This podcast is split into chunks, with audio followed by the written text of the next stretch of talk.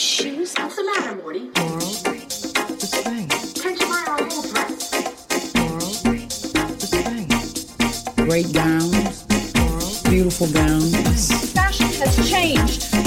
Laurel, No, it hasn't. Hi, I'm Lauren Garroni, And I'm Chelsea Fairless. and today we won't be talking about Sex in the City, or shall I say, and just like that. Yes, this is a Che Diaz free zone. We're going to be talking about pop culture things because if you just started listening to our podcast because of our And Just Like That recap episodes, this is what we were doing before and probably will be doing afterwards. I mean, we certainly will be doing it afterwards. I'm also psyched because we're together again. I no longer have COVID. God bless. And neither do I. We're touch we just touched hands. It's very beautiful. It's, I mean, it's a relief, but it's not a relief because I no longer get to watch TV for like eight hours a day.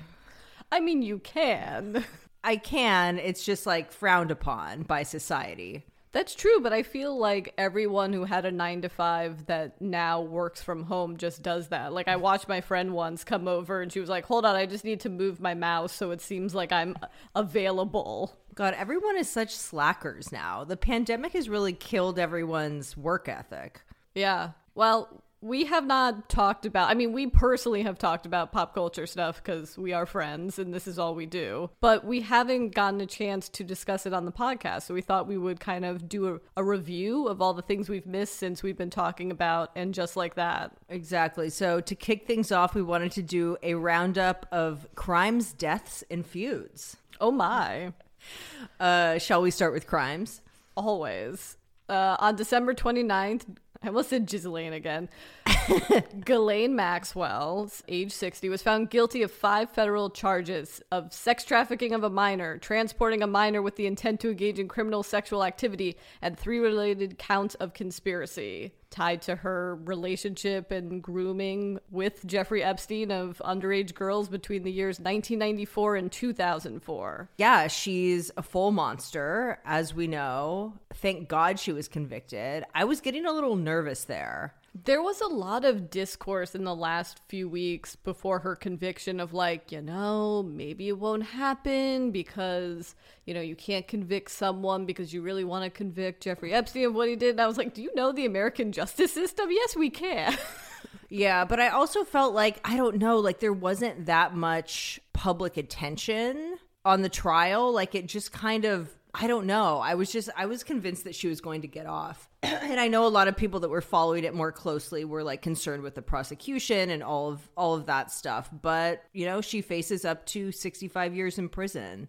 God bless. her lawyers are trying to challenge the conviction because one of the jurors afterwards shared with the press their experience of being sexually abused as a child. Her lawyers, of course, are going to try to use that to get the conviction overturned. So, right now, the defense, this was yesterday, the defense is trying to throw out the perjury charge. Okay, but like what jury doesn't have one person that hasn't been sexually assaulted? That's just like not possible to find. I'm just telling you. There were no cameras allowed in the courtroom, which was unfortunate, although it meant that we did get some really stunning courtroom illustrations. I don't know if you saw any of them. I did. They were not very positive to Ghislaine. No, no. But some of them had a kind of whimsical quality, like looked like maybe she could be the villain in like a Roald Dahl book or something. Chelsea, be honest. Do you have an eBay alert for Ghislaine Maxwell co- courtroom art right now? Uh, it also like w- what I learned from the courtroom sketches is that Ghislaine is one of those people that wears a mask underneath their nose, which is a big pet peeve of mine. Like I'd rather them just like not, Not wear, wear a mask, mask, at yeah. all. Anyway, good riddance. Speaking of diabolical girl bosses, last week, Elizabeth Holmes, founder of the failed blood testing startup Theranos, was found guilty on four charges of defrauding investors. Holmes's defense argued that, you know, as the CEO of Theranos, she simply made mistakes that led to the downfall of the uh, seemingly promising startup, while the prosecution alleged she intentionally misled investors and patients about the value and capabilities of the company. At one point, Theranos was valued at $9 billion. So insane. I mean, she's pretty soulless, but compared to Ghislaine, it seems Oh. like she's like Jane Goodall or some shit. Truly apples and uh, jackfruit.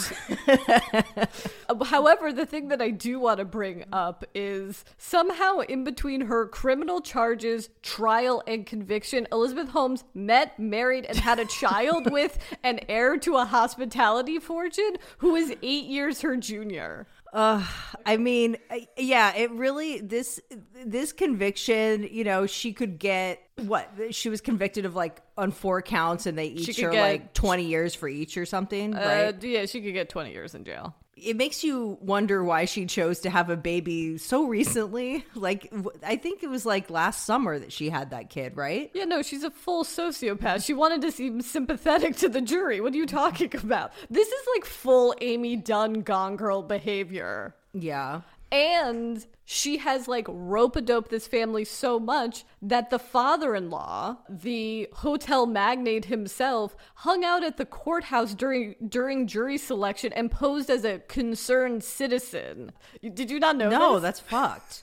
I just really like wish I could understand how Elizabeth Holmes was so intoxicating to so many people. Oh, that whatever that documentary was, or was it the Bad Blood podcast, where they just kept talking about how men thought she was the sexiest, most beautiful woman in the world. I'm like, did they have those Simpsons beer goggles or something? Like, I'm sorry, no offense. That's so rude. It's not even that she's not pretty. I mean, if She's- no, if she got pretty. a full like Carolyn Bessette Kennedy makeover, like she'd be fierce. But she's not good at hiding how crazy she is. Like she has crazy eyes. What do you mean, Chelsea? This is the surefire way I can freak the shit out of Chelsea is when I do my Elizabeth Holmes impression. Never say goodbye to another person too soon. Oh God. I need a tell all interview where it's just like, why did you think buying Issey Miyake black turtlenecks would bring you closer to Steve Jobs and greatness? Why the deep voice? I mean, that is the only thing I understand the logic of. And I hope she has little Issey Miyake turtlenecks for the baby, for Bebe. In other criminal news, Robert Durst is dead. Ding dong, the Durst is dead. Good riddance to that asshole. Although it feels unfair in the way that Jeffrey Epstein's death felt unfair because he was born into one of the richest families in New York, just actively killed people for much of his adult life, and uh, was only really convicted like. I think that was like in the fall, summer, maybe. And he died of natural causes, which is like, fuck that. Well, the obit's confusing because they're like, well, he got COVID last September, and then he got transferred to a medical unit, and then it, it worsened, but then he, it also made existing conditions worse. So to back things up, Robert Durst was the subject of an HBO true crime docuseries called The Jinx that really did create a demand for the genre, right? Yes, The Jinx has an apex ending that even if you never watch the series, you probably know that no true crime series will ever live up to. Right, because they actually solved the crime. Because Robert Durst is such a psychopath, he allowed himself to be interviewed. How he was convicted was he went to the bathroom while doing these interviews while still having his mic pack on and then was like, I had to do it. They all knew. I did it. I did it. Do you remember the fact that The Jinx was airing once a week, like a Sunday, and he was arrested the Saturday before the Sunday finale of it, where it's revealed that he said that shit. Of course. I mean, I was obsessed with that when it was on. I'm, I was also really fascinated with it because Robert Durst lived in the very small community that I grew up in. I mean, the town that I went to school in that has a population of less than 400 people is where he lived during the time that he killed his good friend that was ultimately the crime that sunk him, right?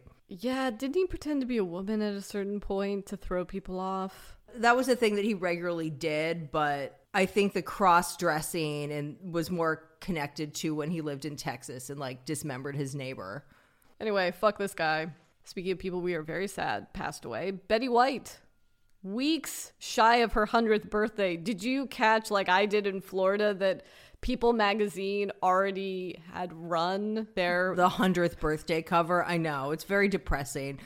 I don't know if I have anything new to add to the Betty White discourse. She was a national treasure, of course. Golden Girls was the original, and just like that, let's not forget. I don't know if you've seen this meme that's been going around, but the actresses were basically the same age as Sarah Jessica Parker, Cynthia Nixon, Kristen Davis when they started filming Golden Girls. Just so fucked up. Yeah, it, that is a lot to process. Another death that has gotten significantly less public attention is Grace Mirabella, who was the editor in chief of American Vogue from the early 70s to the late 80s. She succeeded Diana Vreeland and then was replaced by Anna Wintour. So she was at a very pivotal time in the magazine's history. And her legacy is that she was very pragmatic about fashion. She was all about dressing like the American working woman Whereas Diana Vreeland, in contrast, was all about like dressing Veruschka in like a gold breastplate in the middle of the desert or some shit. Well, I imagine Condé Nast liked Grace Mirabella because her photo shoots didn't almost bankrupt the company. A lot of in studio, and like you can tell, a Mirabella era Vogue cover is very easy to spot because they all looked exactly the same. They were these very like tightly cropped beauty shots. They were all fabulous, but all like very homogenous. Like I have a few issues that all have Patti Hansen on the cover, and they all look exactly the same. Like you could not tell them apart, apart from the seasonal makeup. well, she died at the age of 92. What what a life. She also started Mirabella magazine. which I don't know. I feel like that was at its tail end of relevance when I first started to read magazines, like when I was reading 17 and stuff like that. So I never really got into Mirabella. I feel like it was less of a fashion magazine and a little more like lifestyle, like for women in their 30s and 40s kind of vibe. Yeah, I'm going to be honest. I've never opened up a Mirabella magazine. Anyway, RIP to this legend. and another death that really hurts is uh, Bob Saget died at 65. Too soon. Well, way too soon. It's also freaky because it's like, I mean, one, for uh, people of a certain age, our age, he's kind of America's dad. He is. I mean, I watched all of those family sitcoms in the 90s, whether it was Family Matters or Step by Step or Fresh Prince, whatever. And Full House was my favorite of those shows for whatever reason. Really? Danny Tanner was my favorite dad. I mean, I always just really loved it. I actually remember I was watching Full House when the OJ Simpson Bronco chase was Me happening. too. Really? And I was so pissed that it interrupted Full House. Oh and I was like, God. what the fuck is this car?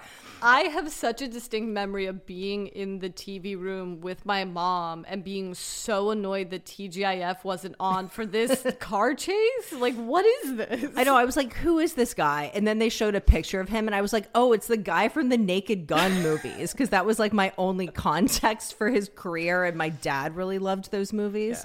Danny Tanner, also original girl dad. His character was very uptight and conservative, although arguably lived some sort of sordid polyamorous lifestyle in this house. Do you believe the theory that like Joey and Danny had a gay relationship? Is that a theory that I came up with? Because, I mean, look, obviously, Uncle Jesse living in the house makes sense, right? But Joey, just this random single guy living in the basement, like someone calls CPS. Like, this doesn't seem right. A confirmed bachelor, if we want to use 1950s code. Yeah. I think everyone was enamored by the fact that he was the host of America's Funniest Home Videos and the dad from Full House, but his actual comedy was incredibly blue. Right. People are always enamored by that, and I'm not sure why. We love dichotomous things. Yeah, but it's like he's an actor. He got a good gig, you know, one that he was still doing up until quite recently with Fuller House. Anyway, rest in power to all of these people aside from Robert Durst. All right, uh, onward to feuds. What do we want to start with? Uh, this season of feud with Ryan by Ryan Murphy, Andy Cohen versus Bill De Blasio.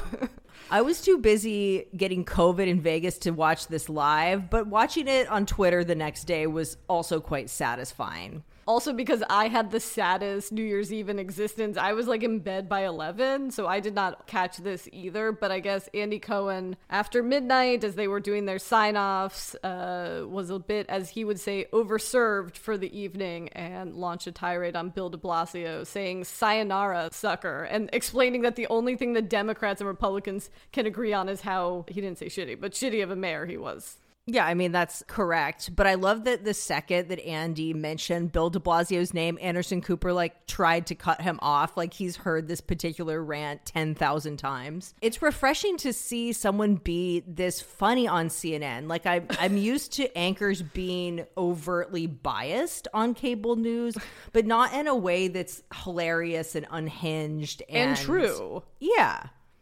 Also, it's like if there's an appropriate time to get drunk on television, this is it, right? Like the New Year's Eve broadcast during the pandemic. The second pandemic New Year's. Ugh, God, are we going to have a third one? I don't know. I mean, I'm over it. If they do, I think they need to bring Kathy Griffin back. Yeah. Well, you know, she's in Search Party now. Did you get to those episodes? Uh, I did, yeah. We'll talk about Search Party later. Anyway, um, I want to get into a few that I am have become particularly fascinated with over the holiday season, which was TikTok versus Paul Thomas Anderson. okay.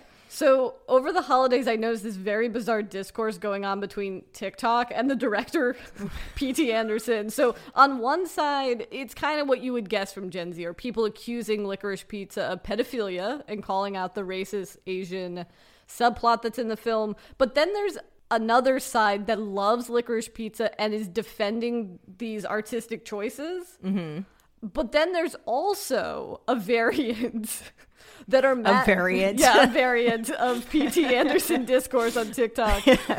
Um, that are mad at him not because of licorice pizza, but because of his mistreatment of Fiona Apple, which she detailed in a 2020 New Yorker profile, where she called him coldly critical and contemptuous during their relationship, and described how he said that she was uh, a bad partner, made her look unstable, and once shoved her out of a car. Yeah, I didn't actually read this Emily Nussbaum New Yorker profile when it first came out because it came out in March of 2020. it came out a full month before Fetch the Bolt Cutters came out. Right. And I am so glad that I read it. We will link to it in the show no- notes. What a juicy, juicy article. I mean, she also said that Paul Thomas Anderson threw a chair across the room after the Oscars when he lost um, Best Original Screenplay. He was nominated for Boogie Nights. He lost to Matt Damon and Ben Affleck for Goodwill Hunting. And I was like, okay, fair though. But then there's a counter argument to this, which is people who are cheekily apologizing to Fiona Apple because they like licorice pizza.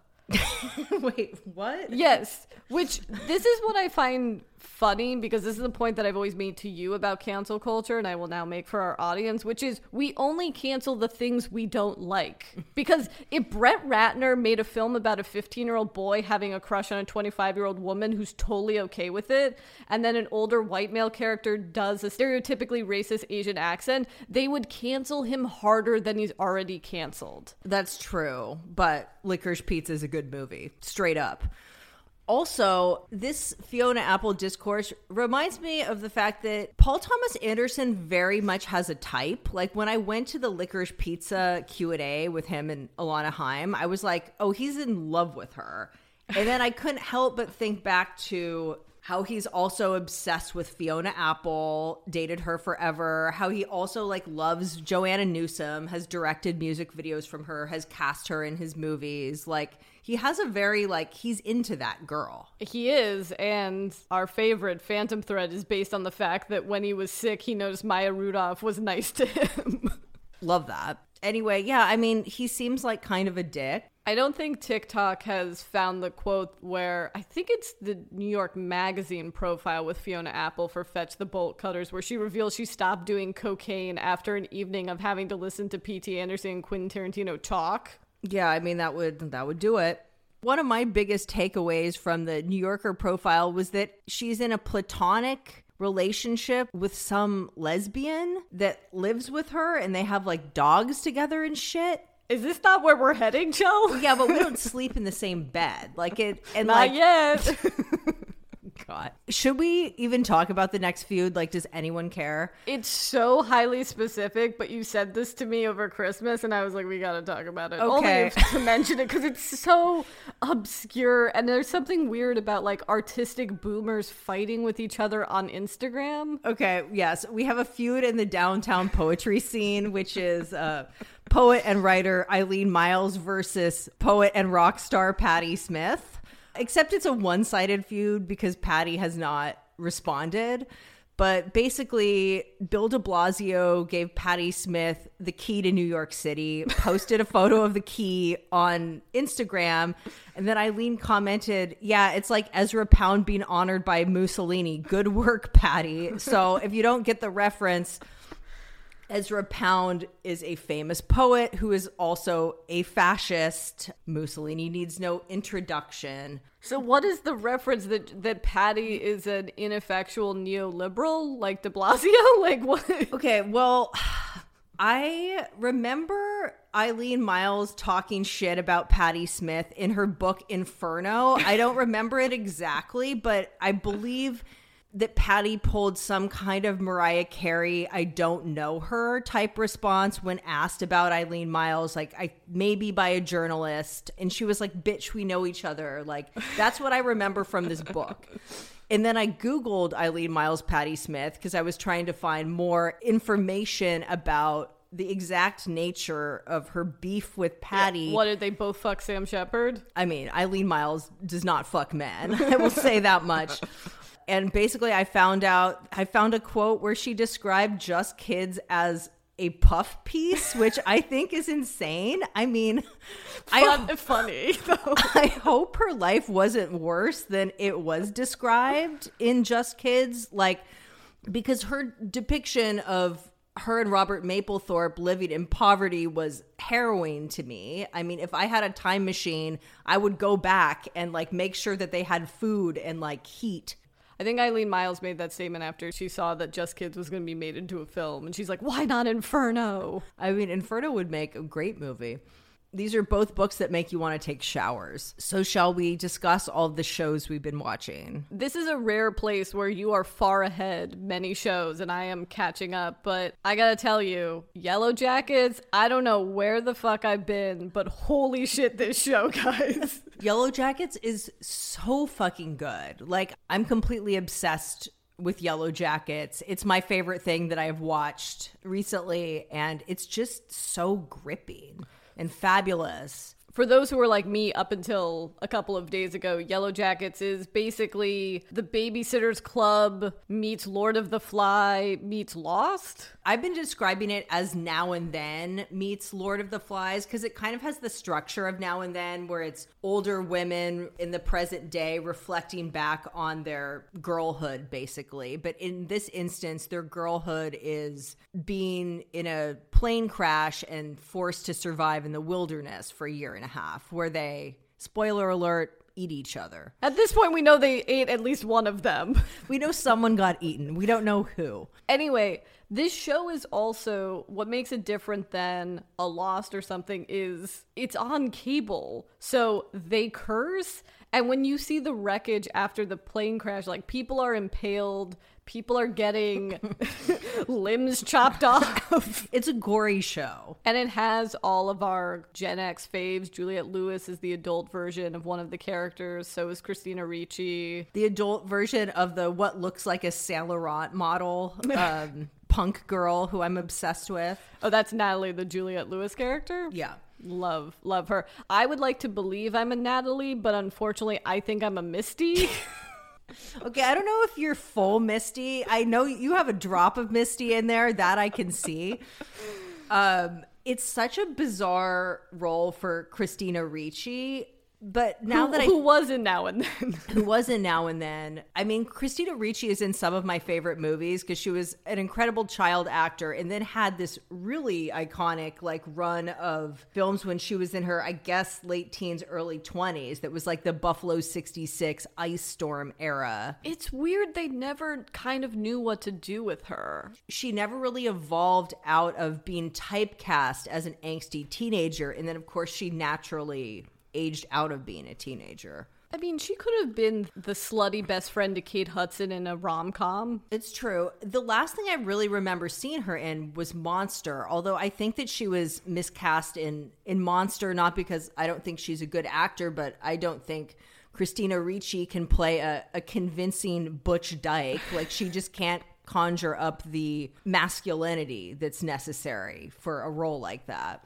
All right, back to Yellowjackets. We also have Melanie Lynskey, who is kind of just like an underrated MVP in like every film you've seen in the last 20 years. She also was in two of my favorite movies back in the day, Heavenly Creatures and But I'm a Cheerleader, iconic queer films. Oh fuck, I totally forgot about Heavenly Creatures. Well, I- that was her first that was her first movie. Like she's from New Zealand. I know, I always like- think she's American. anyway but it's nice to see her playing a leading role again as opposed to a supporting role which is very much her mo in recent years Reese Witherspoon's best friend from Down Home. yeah exactly If you're like us, you know, if you love a, a PJ Harvey needle drop, okay i i love the soundtrack which is all alternative music from the 90s but it does feel like it was created by an algorithm because every song that they play is like the most popular song by whatever artist it is it's like the most popular dinosaur junior song or the most popular Hole song whatever but it does take me back I cannot believe that Showtime okayed this show. Like, I just can't. It's so because it's good Yeah, it's good, but also it's like very female,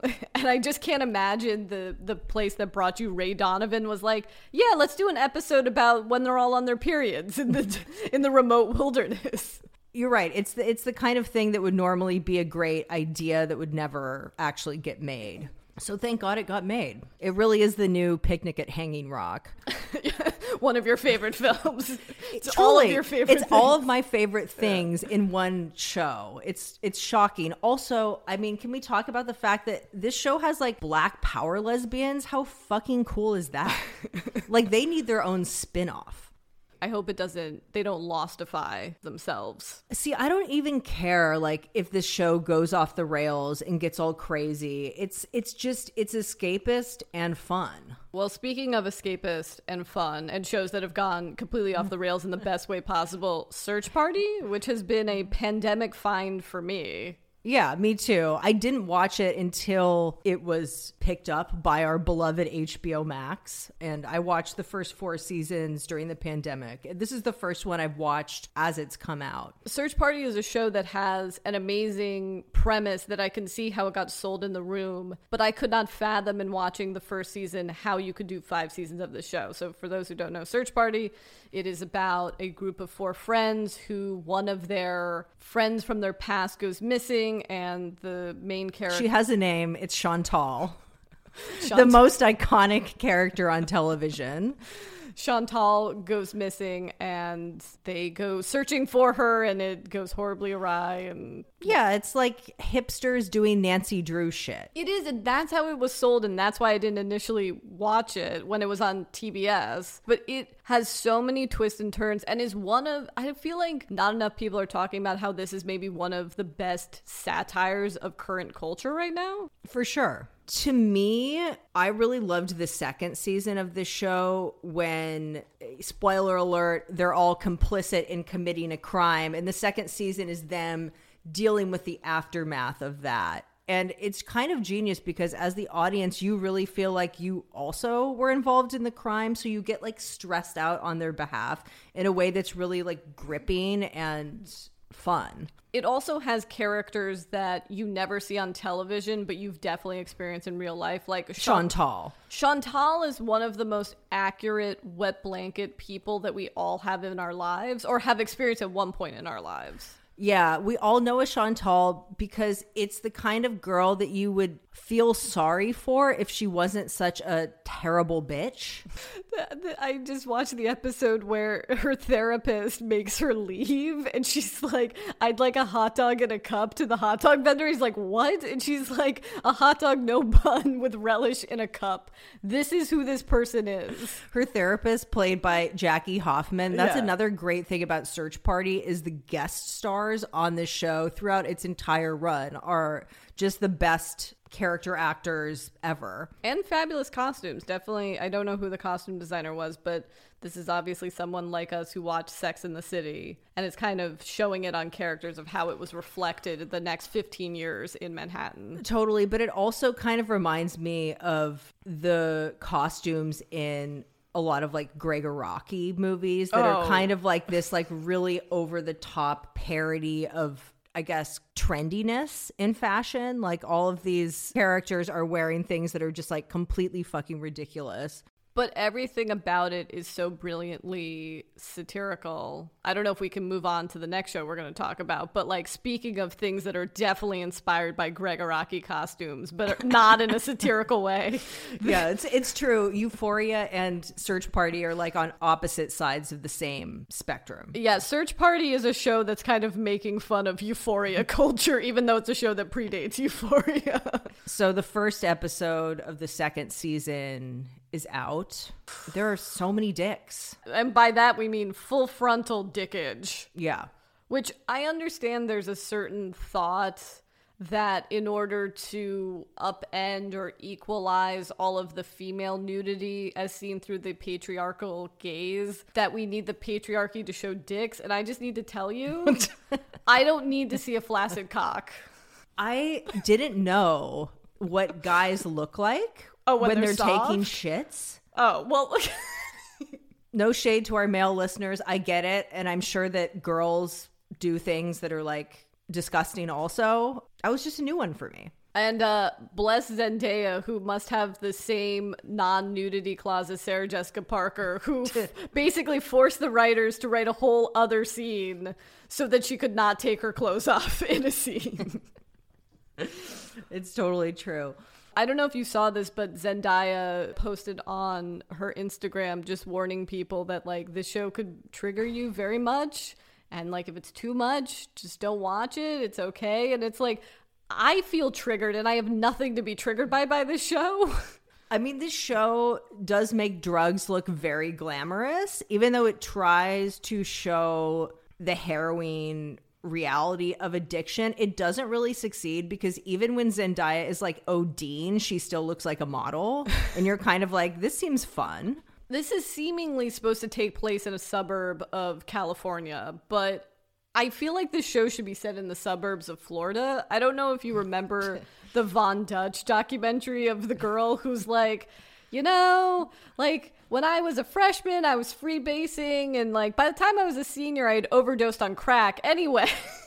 Yeah. I grew up in LA. I went to high school at an affluent LA high school, but like I didn't experience this. I mean, I wasn't cool enough to experience this, but also it, this is a trope. It must exist in some reality because this is a Southern California high school trope that has been portrayed since less than zero and like Beverly Hills 90210, where all of these people have the life experience of people in their mid to late 20s at 17. I think it's true and also exaggerated. Right. Like I I was talking about this with Joanna yesterday also about how there really is this lineage of films and television shows like this and every generation has one. Like boomers have like foxes, Gen X has kids, millennials have 13? skins and 13 Yeah. exactly. And Gen Z has Euphoria, which I think is the most blatantly glamorous of all. But you know what? It's a genre that I love. It's a dark, depraved uh, subgenre of the coming of age film.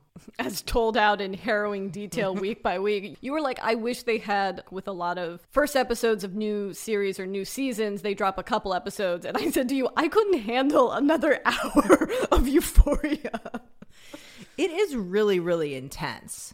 Also, back to the costumes on Euphoria, they continue to be so brilliant. I feel like this is the show where I really can't wait to see what everyone's wearing. It feels really tapped into the current moment in fashion in a way that other shows aren't. But of course, it helps that they're dressing what is essentially a cast that, that is entirely populated by it girls.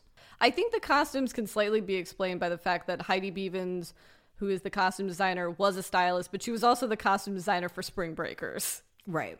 Perfect. Yeah, which might as well be the preamble for Euphoria. May I just do a mini rant for a second? Because there's going to be uh, three shows that are coming out this year that I'm not looking forward to, which is this subgenre of tech billionaire scammer prestige limited series. Okay. The first one up, and I didn't even fucking know this show was happening, but it's debuting next month. Joseph Gordon-Levitt is the guy that started Uber. Okay, yeah, I've been I've been seeing ads for that. Okay, we've got the Amanda Seyfried as Elizabeth Holmes limited series. That's the one that Kate McKinnon was supposed to do. Not to be confused with the film version of the book Bad Blood that's Adam McKay and Jennifer Lawrence. Okay. And then we have the Anne Hathaway and Jared Leto as the WeWork husband and wife. I don't need this. Yeah, you're right. I don't what I've it. just outlined for you is 30 hours of prestige television from shit that was already a documentary or podcast I've listened to. I don't need it. Well, maybe one of them will be good. We'll see. Moving on. Oh, well, if you enjoyed those rantings, get ready, guys. It's Hollywood Corner with me, Lauren Garroni. Okay, what's been happening in Hollywood? Twitter was alight just before the holidays with the news that the famed ArcLight Hollywood would be reopening. How this was found out was the Cinerama Dome was applying for their liquor license, so people felt that its reopening was imminent. Except it's not. It's not set to open this year, maybe next year. They're going to be refurbishing it, but that's not even Who bought it though? It doesn't say in this article.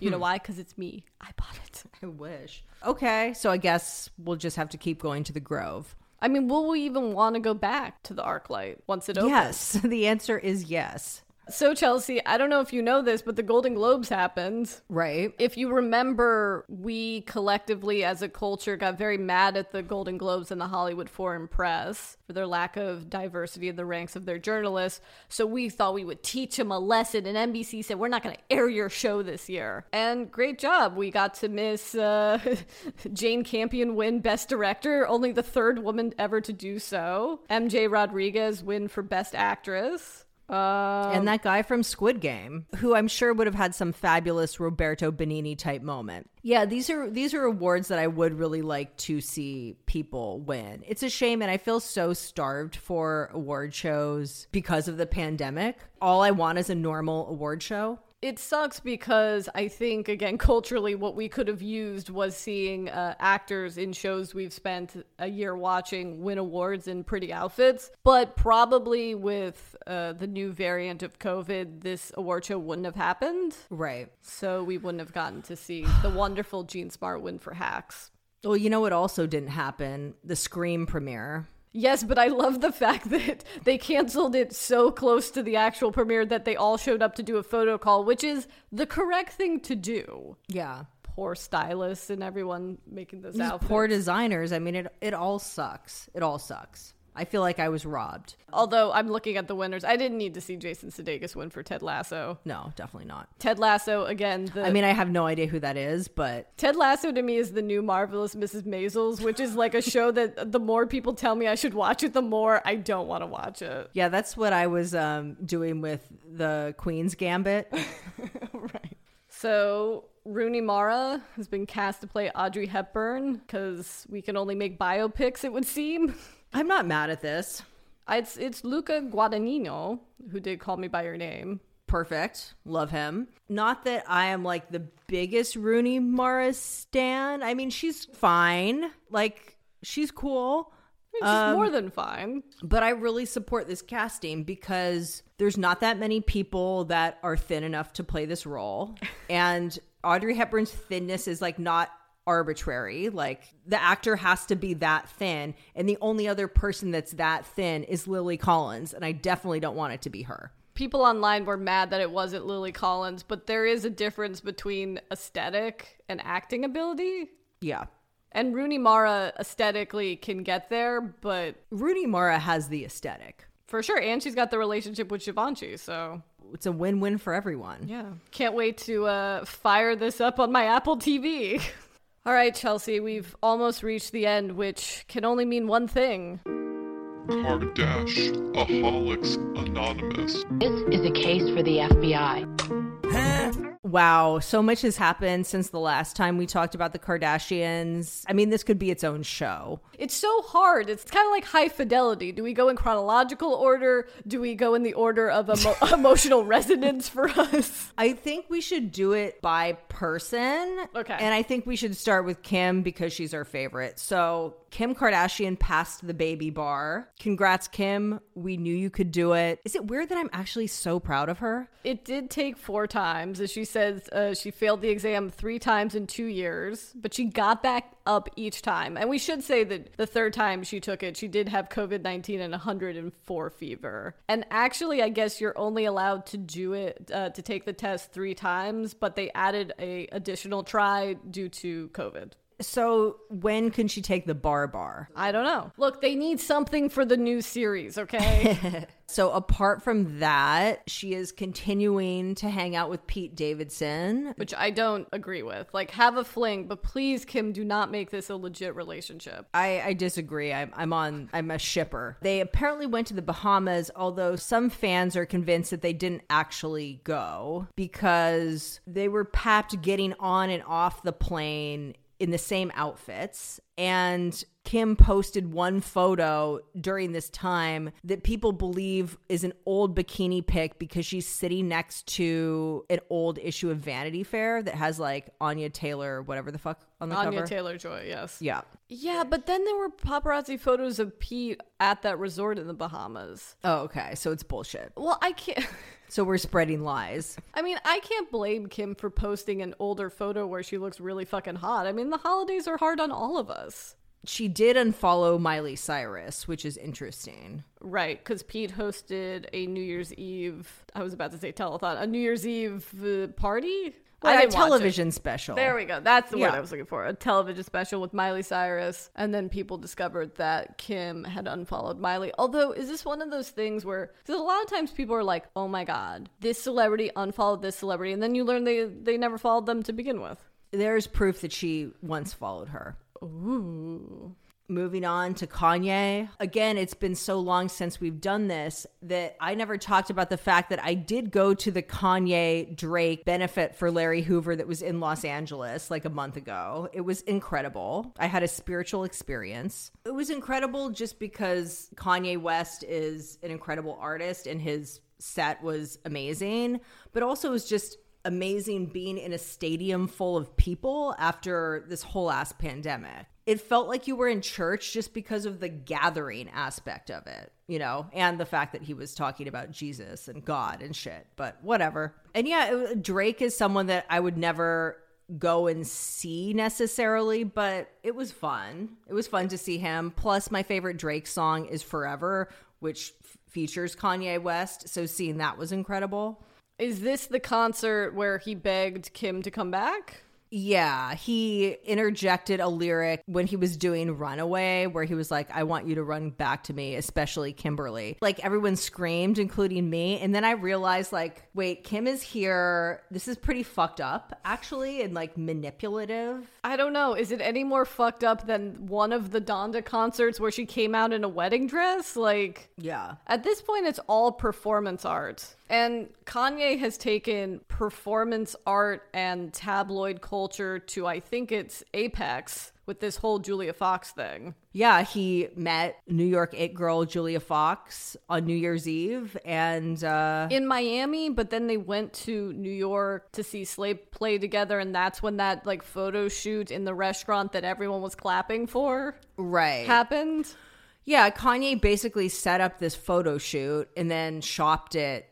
I mean, not shopped it, like gave it to Interview Magazine. And uh, it caused a sensation. I think it's really fascinating because we're used to see the Kardashians being very strategic about releasing images either on their own social media profiles or using the tabloids or TMZ or People or whatever.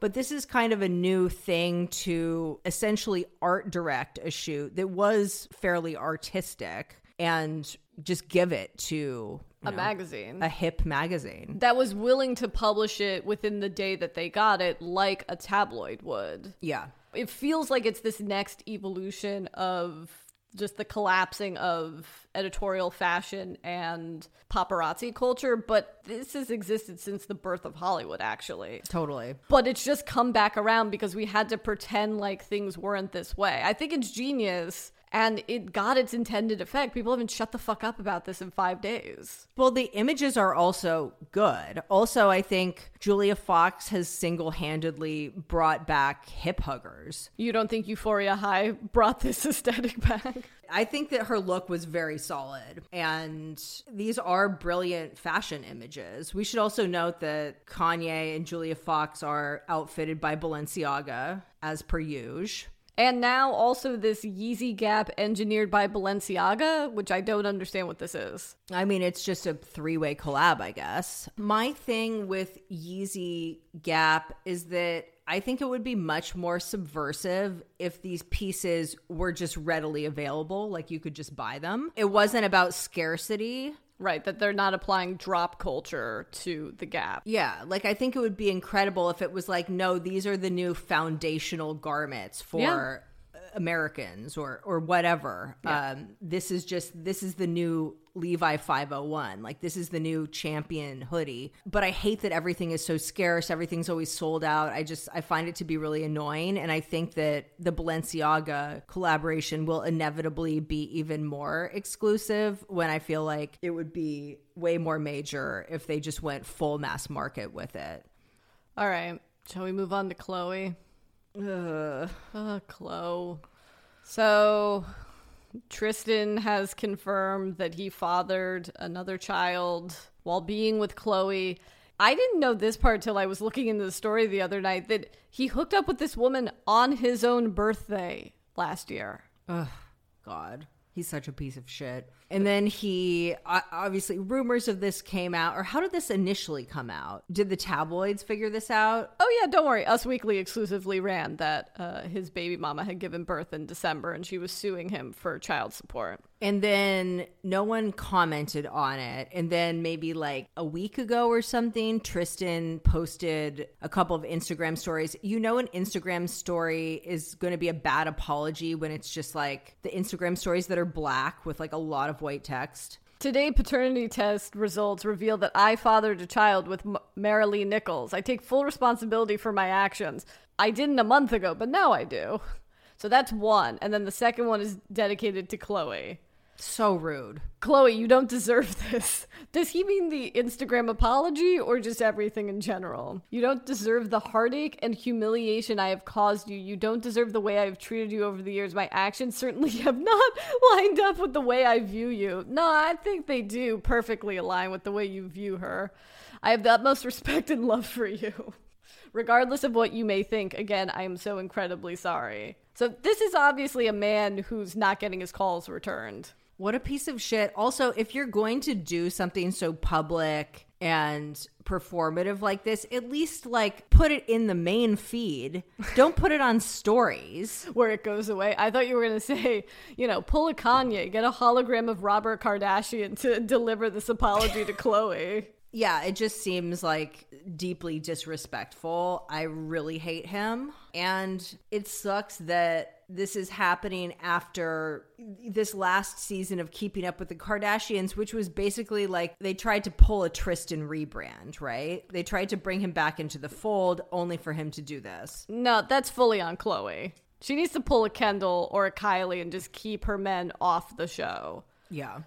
All right, lastly, we also got the reveal of the new Hulu show name The Kardashians. Makes sense. plus two Jenners. like what? They're The not all Kar- Kardashians. The Kar-Jenners. The Kar-Jenners. It's called The Kardashians. Do we have a release date? We basically just got one little video promo that they released, I think, on New Year's Eve or New Year's Day.